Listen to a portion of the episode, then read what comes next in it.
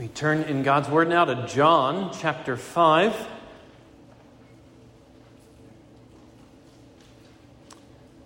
John chapter 5. I'll begin reading for us at verse 30 through to the end of the chapter.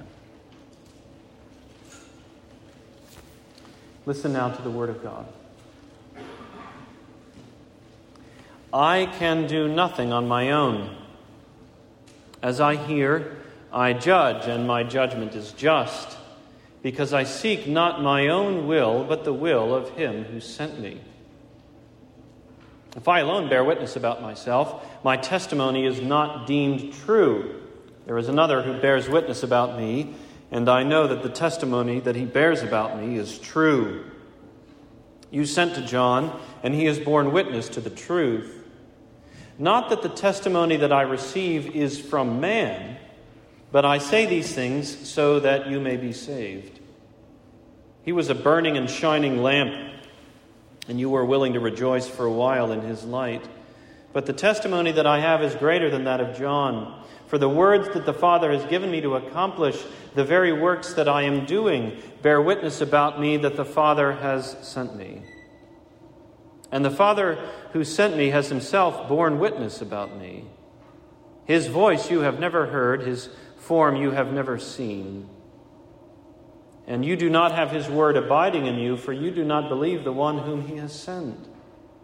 You search the scriptures because you think that in them you have eternal life, and it is they that bear witness about me. Yet you refuse to come to me that you may have life. I do not receive glory from people, but I know that you do not have the love of God within you.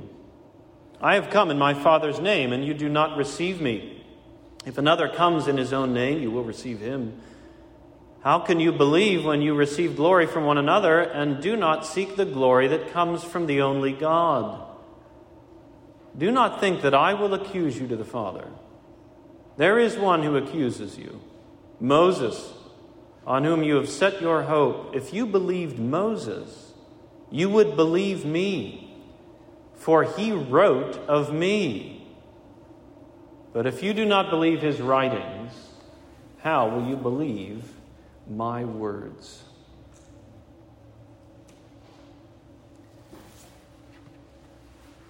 Let's go to the Lord in prayer.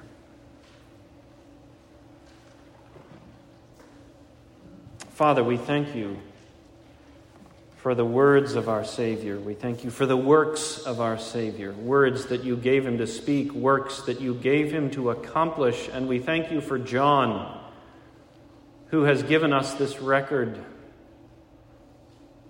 We would see Christ today. We would learn of him and love him. We would trust in him and go forth from this place as those who trust. So bless us now, we pray. In Jesus' name, amen.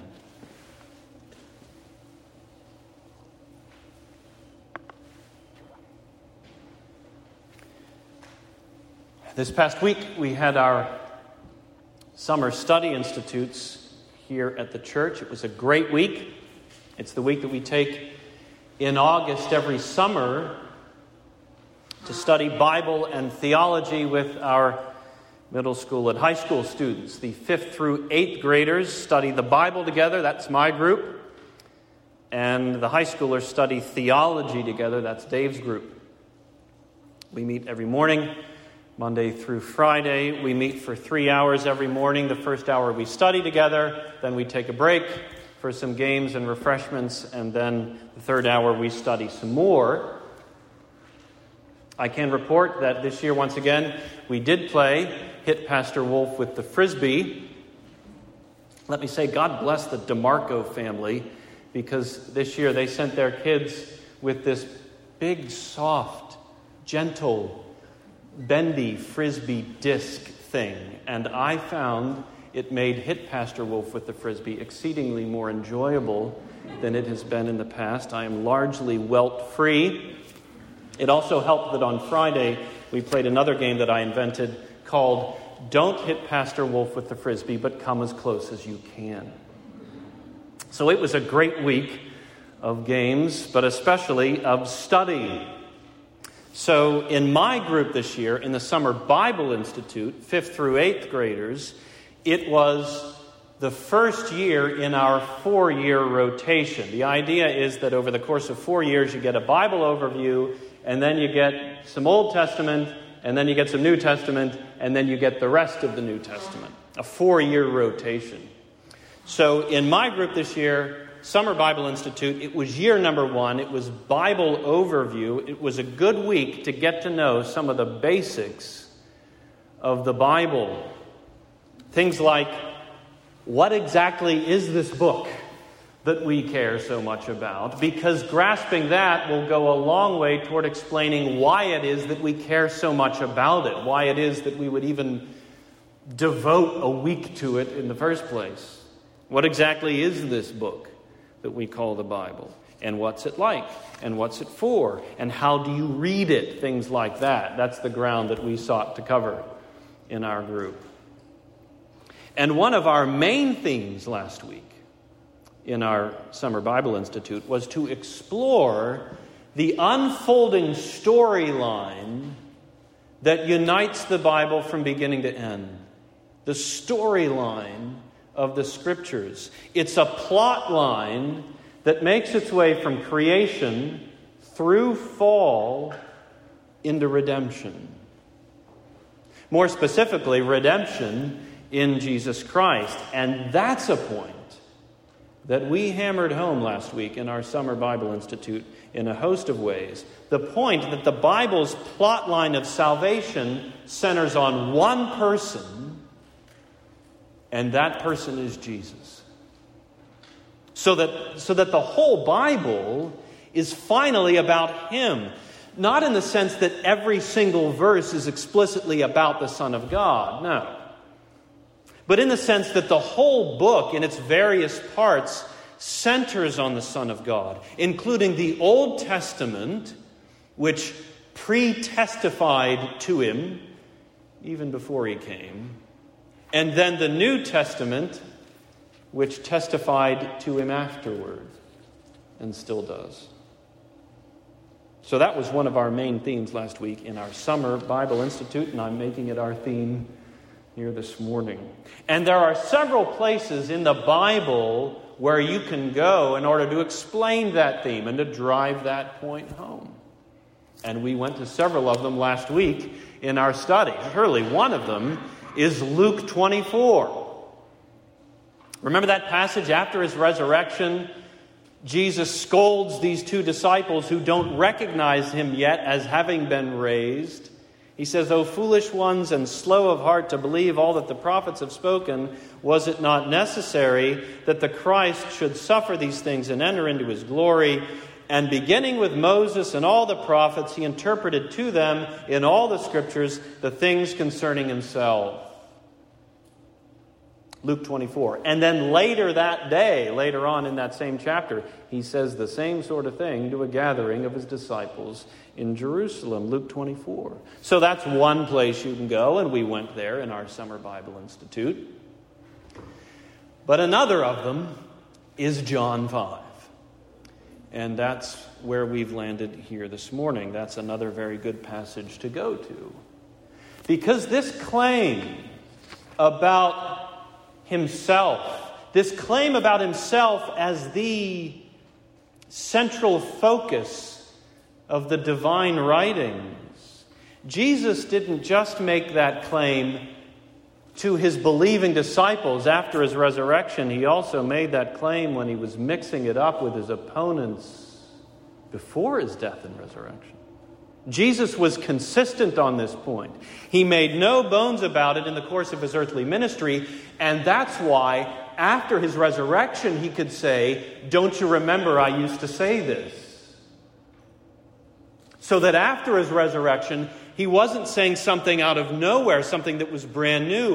He had said this about himself all along that the scriptures were about himself and that you just needed to have the eyes to see it when you read. So, here this morning, for us, it's John 5. And, and what you've got in this passage is Jesus talking about all of these different people who have borne witness to him. This, too, is something we talked about in our Bible Institute last week. These claims that Jesus makes about himself, the way he continually draws attention to himself, if any of us went around like that, people would think, who does this guy think he is? They'd get this impression that we're terribly self absorbed, but Jesus can and ought to draw attention to himself like this and make all of these I am statements the way that he did and show that the scriptures pointed to him in the way that they do. So, here in John 5, he's talking about all of these different people all along in history who have borne witness to him. The truth about him is that he's the, he's the, Son of God who came into the world from the Father in order to save the people given to him by the Father. That's the truth about Jesus. And what he's saying here in John 5 is that so many, all along, have borne witness to that truth. And that includes many in the past, that is to say, even the distant past from Jesus' vantage point and it also includes witnesses in the present, that is to say, Jesus present, his own day. And that's how we're going to look at the passage here this morning. We'll look, it, look at it in terms of past and present, that is to say, Jesus past and present. In other words, from our vantage point, let's look at it in terms of Old Testament and New Testament, because that's a handy way of thinking about how Jesus speaks about all of these witnesses Old Testament and New. So think of those as our two main points today, our two main headings. So let's think about the Old Testament first. Look at verses 39 and 40. Verses 39 and 40. Clearly, Jesus is addressing himself here to people who would say about themselves that they take the scriptures seriously. That they, they would say about themselves that they, they love the scriptures, they love and believe in and uphold the writings of God. They were students of the scriptures. And yet, what does he say to them?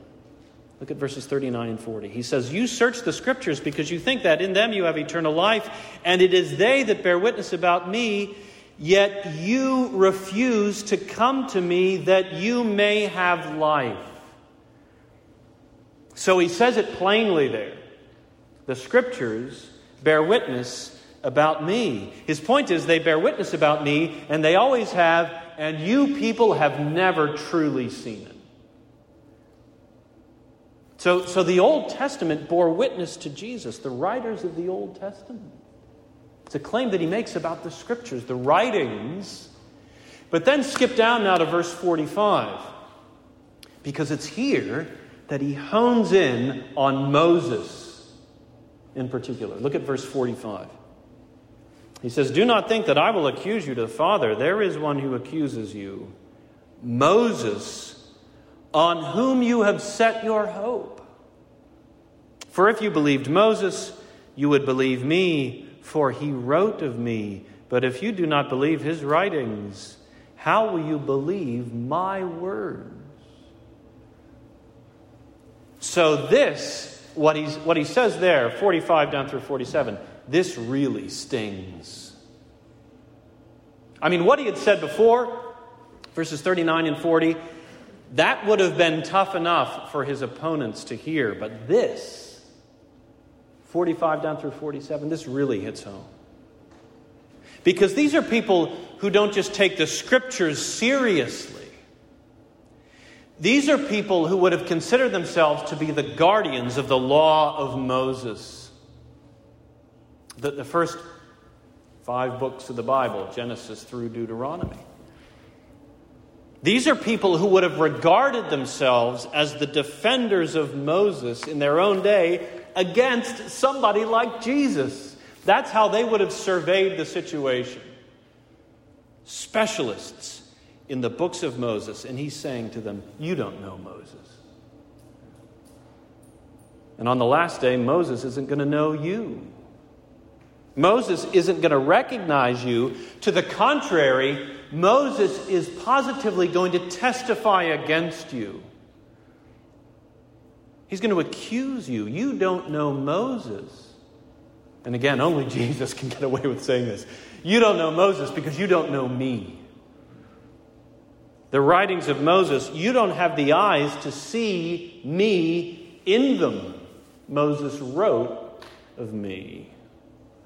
These people think they're the ones who are going to guard Moses against somebody like Jesus. And he's saying, in effect, you've got it positively backward.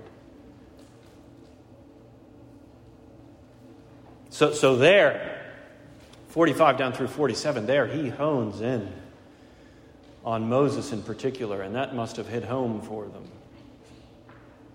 But remember, this is a point that he's making about the whole of the Old Testament. He, he highlights Moses, but this isn't just about Moses. It's not just the first five books, it's all 39 of them Genesis to Malachi. So, this is a remarkable claim that Jesus is, is making about himself and about the writings that they consider divinely inspired. And Jesus was willing to make this claim, even in the hearing of those who definitely didn't want to hear it. Whether people loved it or hated it, whether it brought them joy or made them want to kill him. He took this stand. The Old Testament bore witness about him. Moses wrote of him, and that testimony would not and it could not be silenced. That testimony would continue to shine no matter how blind some were who pored over those writings. The Old Testament pointed forward to Christ. Now, in order to unpack that, so we're still thinking now about the Old Testament. In order to unpack that, in order to find some instances of that, well, it's true, it's the whole of the Old Testament, but since Jesus highlights Moses in particular, let's follow his lead. Let's do the same. Let's notice some instances of this in the writings of Moses Genesis, Exodus, Leviticus, Numbers, Deuteronomy. So, for example, there are some verses in those books, discrete verses that point forward to the one who was to come. One of them is Genesis 3:15. I mean, right after the fall. Right after the fall, you get this promise. And one of the things I love about this promise right after the fall is that it's spoken to the serpent. Genesis 3:15 I will put enmity between you and the woman and between your offspring and her offspring he shall bruise your head and you shall bruise his heel. That's a verse, a discrete verse that points forward to the man who's going to gain the victory. It's still cryptic at that point, of course it is, but it's there. And it points forward to Christ. Here's another one. Here's another one of those verses. This one from the book of Numbers. This one from our Old Testament reading earlier in our service today. That prophet Balaam. Remember, he's, he's called by the king of Moab to curse the people of Israel, but he keeps blessing them instead. And it's driving Balak, king of Moab, crazy. And then finally, when Balak can't take it anymore, Balaam says, One more thing. He's got one more oracle whether the king of Moab wants to hear it or not, and he does not. Balaam's going to say it anyway, and Balaam's one more thing has to do with a distant figure who's going to rise from the ranks of Israel, and he will exercise dominion. Remember what we heard? Numbers 24. What does Balaam say? I see him, but not now. I behold him, but not near. I mean, this is just dripping with drama from the lips of Balaam, no less. I see him, but not now. I behold him, but not near. A star shall come out of Jacob, and a scepter shall rise out of Israel. It shall crush the forehead of Moab and break down all the sons of Sheth. One from Jacob shall exercise dominion and destroy the survivors of cities. Moses wrote that, and when Moses wrote that, he wrote it of Jesus. Over a thousand years before a birth in Bethlehem. Because when Balaam said that, he was talking about Jesus. This figure that he saw from afar was Jesus, though, of course, he didn't know his name. Nobody did. Even a prophet like Balaam was given a glimpse.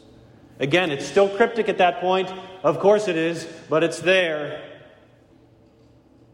And we see now what, what Balaam could only see from a distance. We see the one who would come and reign, and it's Christ.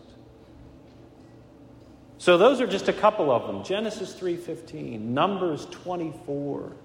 Discrete verses that we look at now and see and see them pointing forward to Christ. And it's not just that we see that now, but because of the claim that Jesus makes himself, he's saying that though it was cryptic, the people of God could see already as they read verses like those. So, first of all, there were, there were verses like those. Second of all, there's the sacrificial system itself that's prescribed in the books of Moses.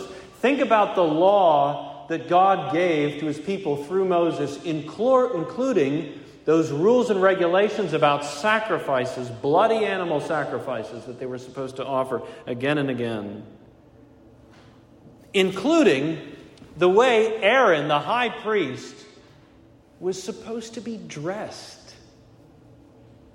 Because that was part of the sacrificial system as well. This is what God said to Moses. This is Exodus. So Moses wrote this Exodus 28. God said to Moses, You shall take two onyx stones and engrave on them the names of the sons of Israel, six of their names on the one stone, and the names of the remaining six on the other stone, in the order of their birth.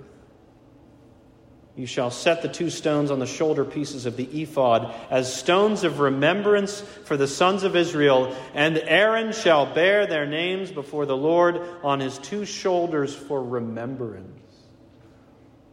And then a few verses later in that same chapter, Exodus 28, God says the same sort of thing about the breastpiece of judgment that Aaron, as high priest, is supposed to wear on his chest. He says, Aaron shall bear the names of the sons of Israel in the breastpiece of judgment on his heart to bring them to regular remembrance before the Lord. That's all Exodus 28. Moses wrote those things, wrote down what he'd been told by God, and when Moses wrote those things, Moses wrote of Jesus. When Moses wrote about the shoulder pieces and the breast piece that Aaron was to wear, he was pointing forward to the day when the final priest would come. And that final priest would bear on his shoulders and on his heart the very names of the sinners that he'd come to save, including mine, including yours, Christian. Jesus bore your name too, bore our names when he died, and he bears them now in resurrection glory in the very presence of God. So that's why I say the, the very sacrificial system that you find in the books of Moses was about Christ, set the stage for Christ, pointed forward to Christ. So we've noticed some discrete verses that pointed forward to this figure. We've noticed the sacrificial system in the books of Moses. One more, there's the storyline that unfolds in the books of Moses. A storyline that's eventually going to be lived out by Jesus in his life and ministry, in his death and resurrection. The storyline that unfolds as you read those opening books of the Bible. And here we go to Genesis 15.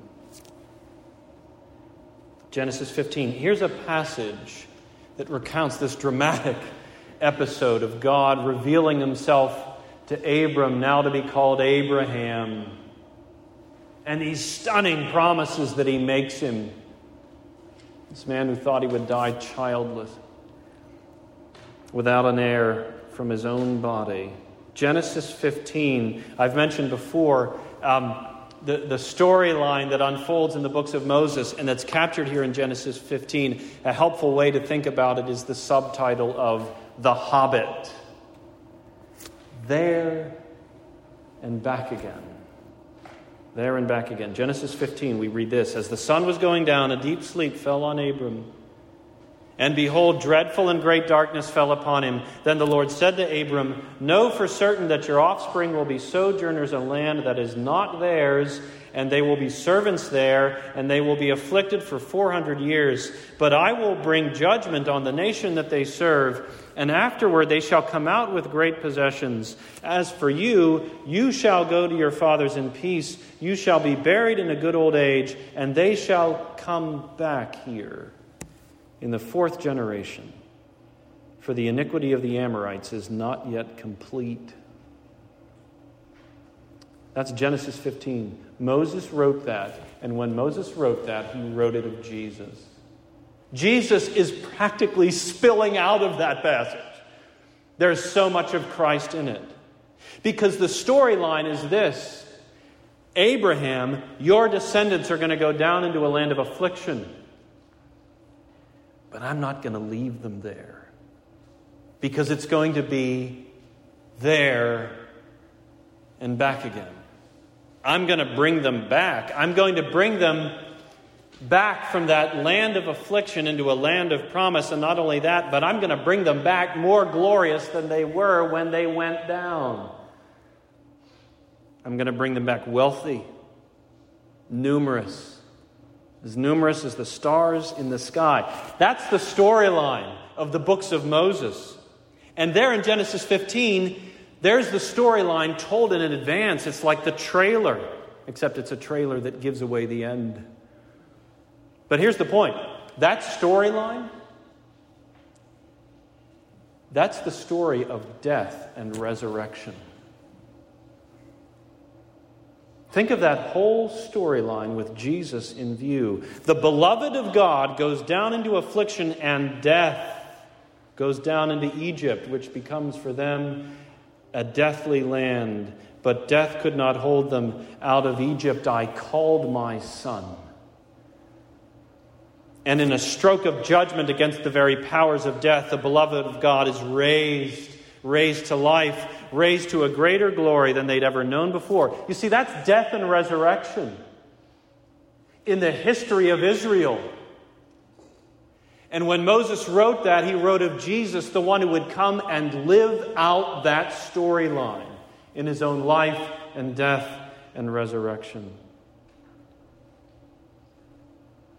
So you've got these verses that we noticed you've got the sacrificial system, you've got the very story of Israel that's to be lived out by Jesus in the fullness of time. That's the Old Testament.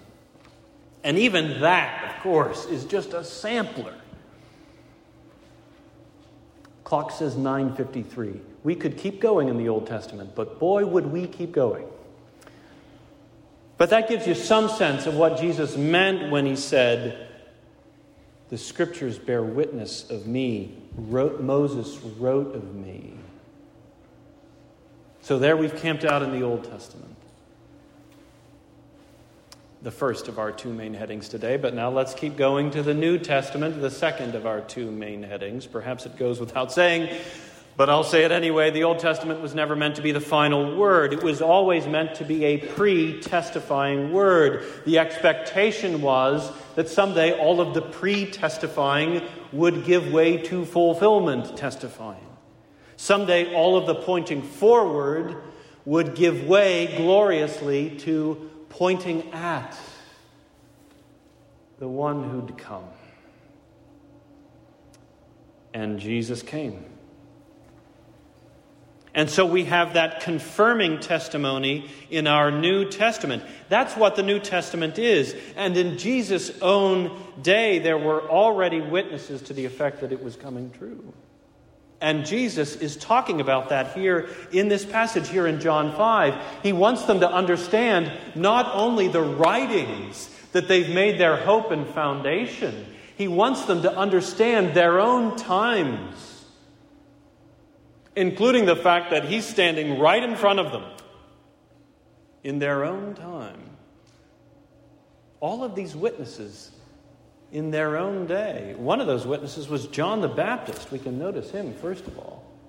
And Jesus says that here. Look at verse 33. So we're back in John 5 now, thinking about these witnesses in Jesus' own day. John the Baptist we notice first, verse 33, he says, You sent to John, and he has borne witness to the truth. You sent to John, and he has borne witness to the truth.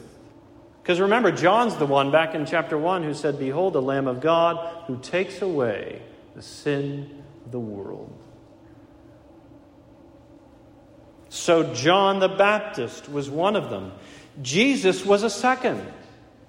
Jesus himself bore witness concerning himself. Now, it's true, he says here, I'm not the only one who bears witness about me. John does too, but that implies that Jesus is one of the witnesses. And of course, there's nothing wrong with that. It's a good thing that Jesus was not silent about his person and work.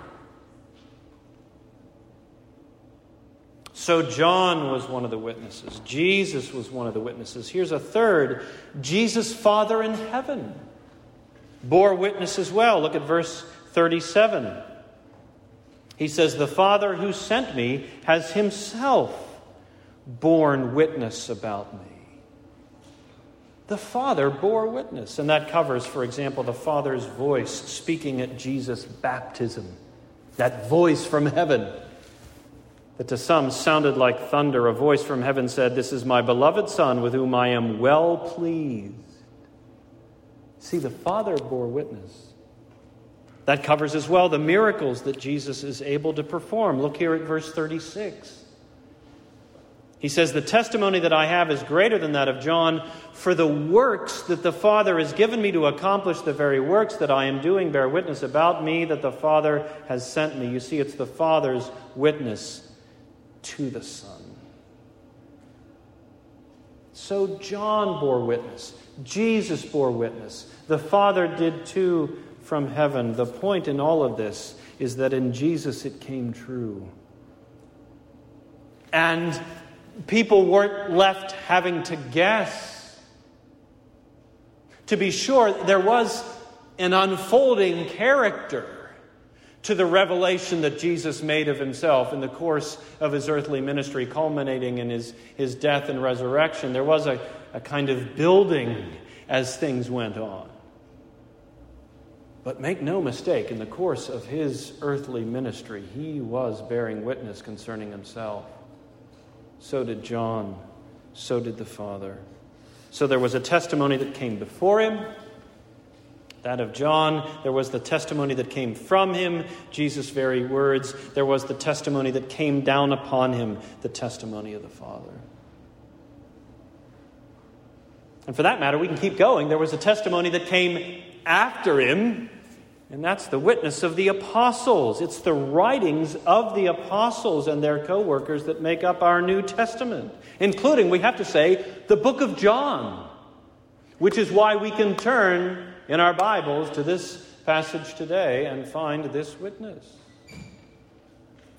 All of these witnesses. It's like when somebody wins an award, maybe a musician garners a lifetime achievement award. And one by one, all of these different people get up to the microphone to, play, to pay tribute. At first, it's, it's the old timer who was an influence on him, who came before. And then it's a member of his own family. And then it's his authorized biographer.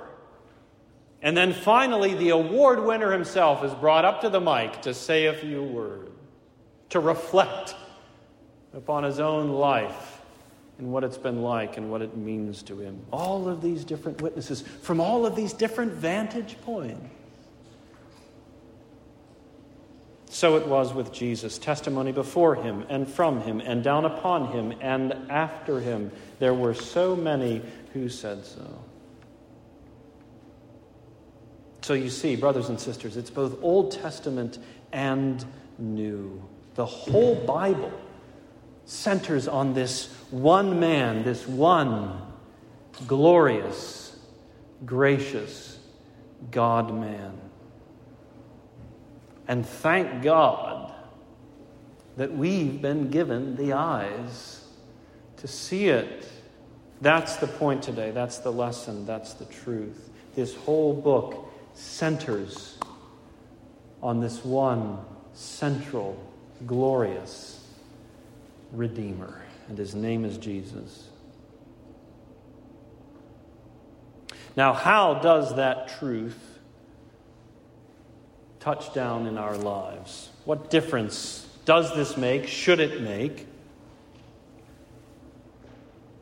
Well, let me say a couple things here. First of all, brothers and sisters, we ought to be profoundly grateful for this. We ought to be grateful because we've got the whole Bible in our hands, which I know sounds like a song. We've got the whole Bible in our hands, Old Testament as well as New, pre testimony as well as fulfillment testimony, pointing forward to Christ as well as pointing at Christ. We might say pointing up to Christ now that he reigns from heaven. We've got the whole Bible in our hands. Remember what Jesus said to his disciples. Matthew 13, he said, Blessed are your eyes, for they see, and your ears, for they hear. For truly I say to you, many prophets and righteous people longed to see what you see and did not see it, and to hear what you hear and did not hear it. That's Matthew 13. Even at that point, as this revelation of himself is still unfolding and shadowy in some ways, even at that point, he can say, You're blessed. You're privileged. Because you get to see with your eyes and hear with your ears what the prophets of old would have loved to see and hear. Well, if the earthly disciples of Jesus were blessed like that, in Matthew 13, at that point, friends, how much more blessed are we? How much more privileged are we to stand where we stand? To have in hand what we have in hand, which is the whole of the Bible from Genesis to Revelation, this fulsome testimony.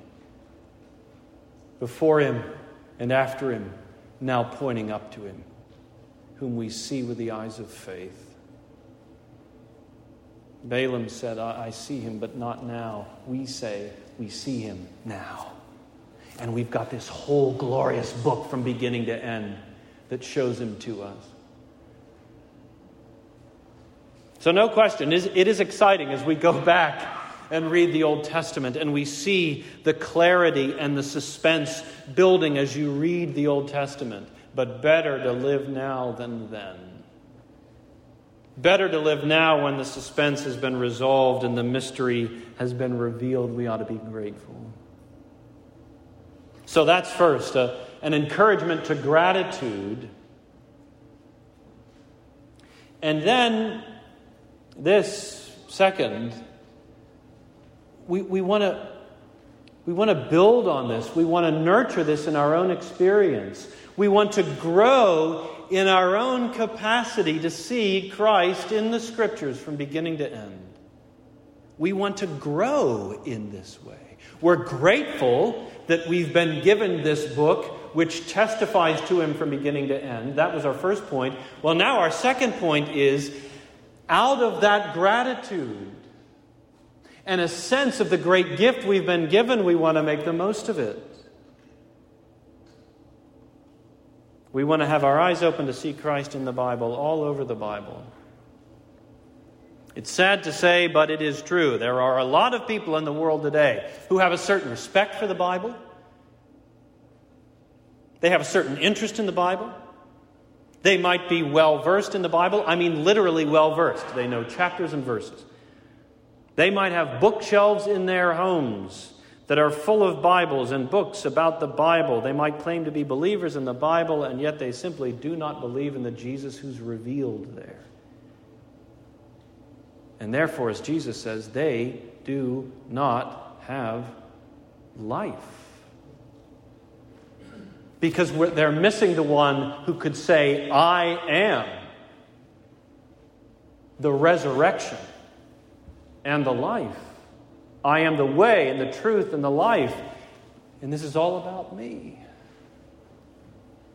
What Jesus found to be the case in his opponents in John 5, that has not changed. It's still the case. That there are a lot of people in the world who think that they're on the side of the Bible, and yet who don't have the eyes to see the one person that the Bible's all about. And that person is Jesus. Maybe for some it's just traditional, right? Mom and dad believed, so I'll maintain a certain respect for this book out of respect for them. But they don't see Christ in it. Or maybe it's moral, right? Society's rotting. And it's the Bible and the Bible alone that will keep it from rotting more. But Jesus doesn't have anything to do with it. Or maybe it's just political. It's us against them, it's left against right. And we want God to be with us on the left or on the right, but they don't see Christ in it, not the Christ who really is. They just want verses they can tweet because it polls well. Or maybe it's merely academic. Scholars studying the Bible, but they don't actually believe in the Jesus of the Bible. The point is, you can have the whole Bible in your hands, on your shelves, and miss Christ Imagine the students in a literature class. They're all sitting around discussing a particular book that was assigned to them. And without them realizing it, the author of the book slips in the back, takes a seat in a corner where nobody notices him. And he's sitting there the whole time, listening to them. As they're all sitting around discussing his book, they're talking about what his book is really all about, what the point of it is, what the main message of it is. Well, the title of the book practically screams what his message is in the book. And the summary on the dust jacket does too. And the blurbs on the back do too. And not only that, but the author went around and did all of these interviews, making it painfully clear what the message of his book was. And after about 20 minutes of this discussion, he can hardly take it anymore. Because there's not a one of those students who gets it. They're all propounding these wild and baseless and ill informed theories about what the book is all about, and clearly they don't have a clue, even though it is staring them in the face the whole time. It's possible to spend a lot of time and energy wrangling over the meaning of a book in a way that misses it by a country mile. Even though it's painfully plain what the message of it is, and the Bible is no exception to that sad rule. But thank God it doesn't have to be that way. We do not have to lapse into that. This ought to shape the way we read about the Bible, and it can. This isn't a lost cause. We actually have been given eyes to see Christ in the Scriptures, and we can grow in this very way. It's as if Jesus himself, reigning from heaven, has placed this book in your hands, and he says to you as he gives it to you, It's all about me. Let me help you now by my Spirit to see it. And he does. Wherever you roam in the Bible, whether it's a sermon you've heard or a passage that you've read in your own daily reading, your eyes are always open for how a passage is telling you about Christ, for how it's contributing in some way to the revelation of who he is and what he's done. Whether it's the Old Testament, discrete verses and, and, and, and sacrifices and storylines. Or the New Testament, which shows Christ to you plainly and the life that you're called to live in Him. And even that life to which you're called speaks volumes about who He is and what He's like. This ought to shape the way we think about the Bible and read it and interact with it again and again. You can lapse into thinking about the Bible as if it were just a handbook for wise living, or a source for ancient history, or a manual for running the church, or a guide to understanding our world, or a source of encouragements to get you through the day. And there's some truth in all of those. But first and foremost, the Bible is a revelation of God's mercy in Christ. It's about Him, who He is, what He's done, what we have in Him. So let this be a reminder for us we want to be those who value the Bible above all because we love the Christ who's revealed there, not chiefly for tradition or morality or politics or scholarship, not primarily for life skills or history lessons or a view of the world or a shot in the arm, but because we love Christ. And we want to see him everywhere he is to be seen. And when we see him and we, when we find him, all of these other things shall be added unto you. Open your eyes and you will see him. And blessed will be your eyes. Let's pray together. Lord Jesus, we do rejoice in you this day as our Redeemer, and we thank you for this big, beautiful, glorious, challenging book that you've given us, which testifies to you from beginning to end, pointing forward to you, and then pointing at you and even up to you in glory. Thank you that you've given us eyes to see. Blessed are our eyes that see and our ears that hear. Grant us to grow in just this way. And we pray these things for your glory and for our good. Amen.